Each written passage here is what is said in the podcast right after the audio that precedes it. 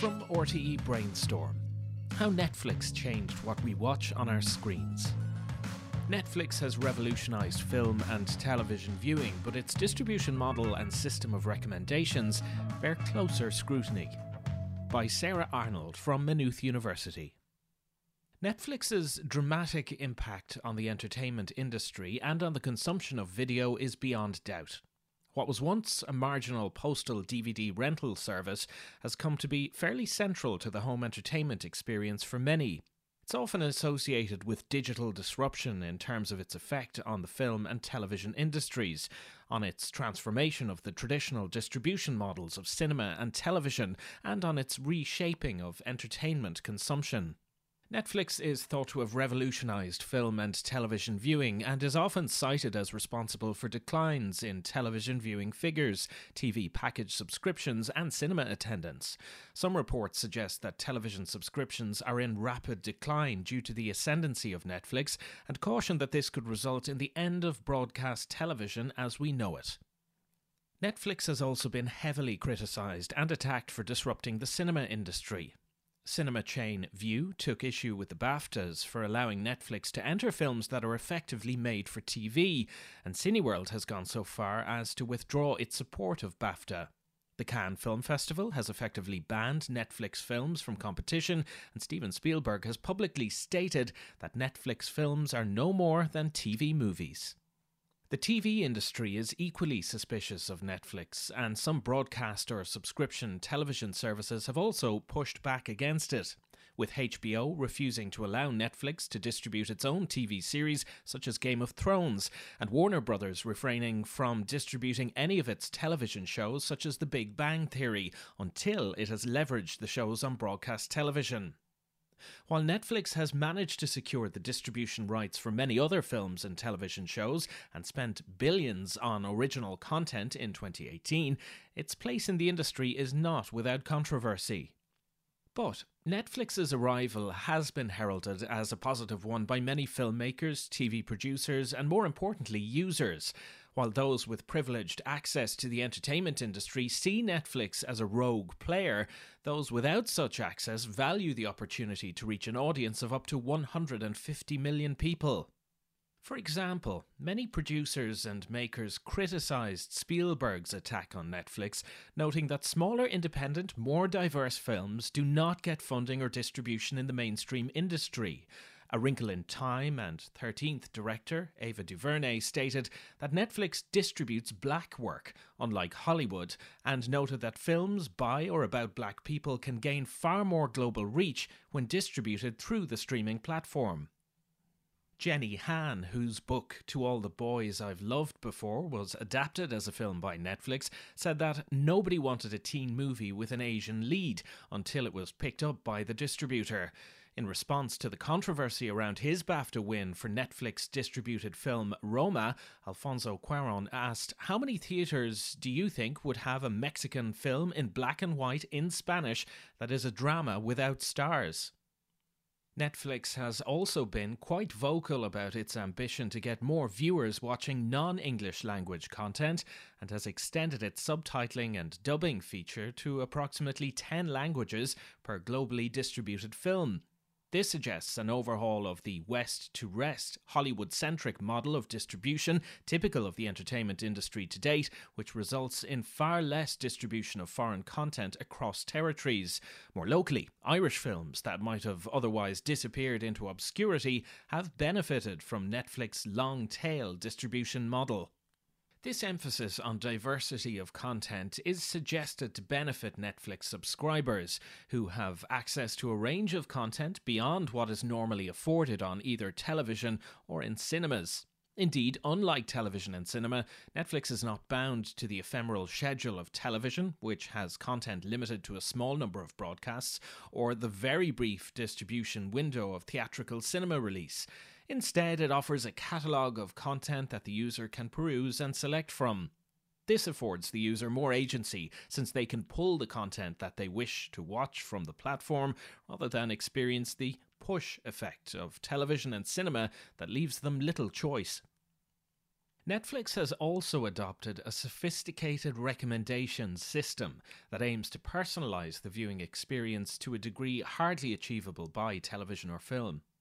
It does this by tracking user data, allowing it to account for and interpret every interaction the user has with the platform. This includes data not only on what the user watches, but on what platform, at what time of day, and how long they watch for. This produces a profile of each user, which is used to predict what they might watch when they next log on to the platform. The user receives recommendations in the form of program or film rows, for example, Top Picks for Sarah or Visionary TV documentaries. Each user gets a list of rows that respond to what Netflix perceives their interests to be. Netflix sees this choice as its USP. The company has often claimed that it doesn't depend on simplistic demographics such as sex and age, as television does, and instead understands each user as having individual, personal tastes and interests.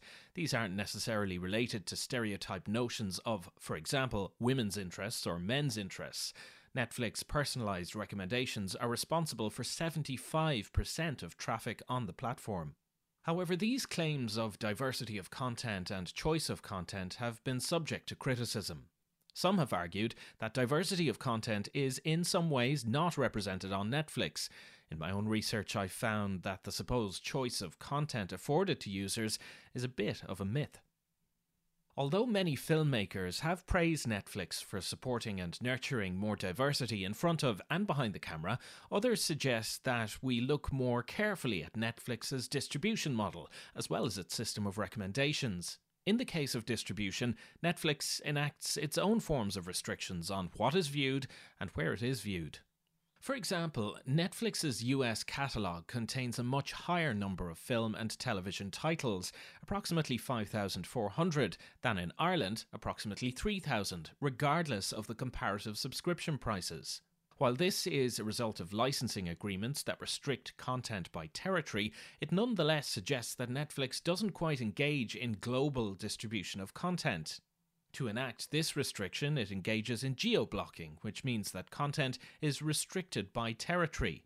A user in Ireland will access a different catalogue if they travel to Brazil. This means that although the user has paid for access to and may be watching certain television programs, their travel to another country may limit their access to these programs. In addition, diversity of content has been questioned in reports by the European Audiovisual Observatory, which has found that Netflix distributes a much higher number of US titles, 60%, within the EU than European ones, 21%. In the case of Ireland, 58% of Netflix's titles distributed here are US originated, in comparison to 17% Irish originated. The EU has responded to this issue by introducing new laws to require VOD services such as Netflix to distribute a minimum of 30% European content. In regards to cultural diversity on Netflix screens, the company has been accused of racially profiling its users by generating targeted landing cards, the image one sees for each film or program, that offer an image of black characters from a film to black users and white characters to white users. While Netflix claims that it doesn't collect data on users' race, it seems that its algorithms have the effect of racial profiling. In other words, we can find the same inequalities of distribution and representation in many cases that we find across conventional film and television. This leads to the issue of choice of content. If users receive recommendations based on perceived race, this suggests that Netflix hasn't quite moved beyond the simple demographics it criticizes. While race, sex, and age are not included in a user's profile at the stage of sign up, they appear to form the basis for recommendations upon login. Therefore, users are not granted free choice in selecting content from the catalogue and are steered towards certain content and away from other content. This would make it more difficult to find new programs or films since the user has to enact more robust search for something different or alternative. By offering a range of content that predicts a user's taste, Netflix effectively restricts the free expression of new taste by the user, and the Netflix user gets more of the same. This is particularly evident in cases where Netflix produces race or sex in its recommendations row. For example, a user might receive recommendations for films with a strong female lead, having watched Orange is the New Black or Russian Doll, or emotional African American dramas, having watched Mudbound, regardless of whether the user watched these because they have women or African Americans. In other words, Netflix narrows down choice according to its perception of users' identities, not users' actual identities. It doesn't open up a world of content for the user, it closes it down, and in problematic ways in many cases. Then there's Netflix's claim that it allows users to watch anytime, anywhere. As we've seen, Netflix does not allow viewers to watch anywhere since content is geo blocked. Neither does it allow viewers to watch any time, since licensing agreements result in content being removed from the platform fairly randomly. Someone watching a series such as Mad Men may find it disappears without any prior notification. While Netflix's distribution window might appear wider than that of television and theatrical distribution, it nonetheless still imposes limitations on viewers. In terms of choice of content, then, all of this is to say that it's not unlimited. Of course, there's much to praise about Netflix. It offers a valuable addition to the home entertainment experience and provides alternative forms of viewing and consuming content. Its disruption of the industry has resulted in many positive changes to distribution, and we find much content that might otherwise not have been seen. However, we must be cautious in treating Netflix as the evolution of film and cinema. It has inherited many of the problems of both and introduced a few others. Its identity as a global platform conceals the extent to which it's territorialized. The perception that it provides more choice is also questionable, since its recommendation system works to limit user choice. Taken from an article by Sarah Arnold from Maynooth University. For RTE Brainstorm, I'm Paul Moriarty. For more podcasts and articles, log on to rte.ie slash brainstorm.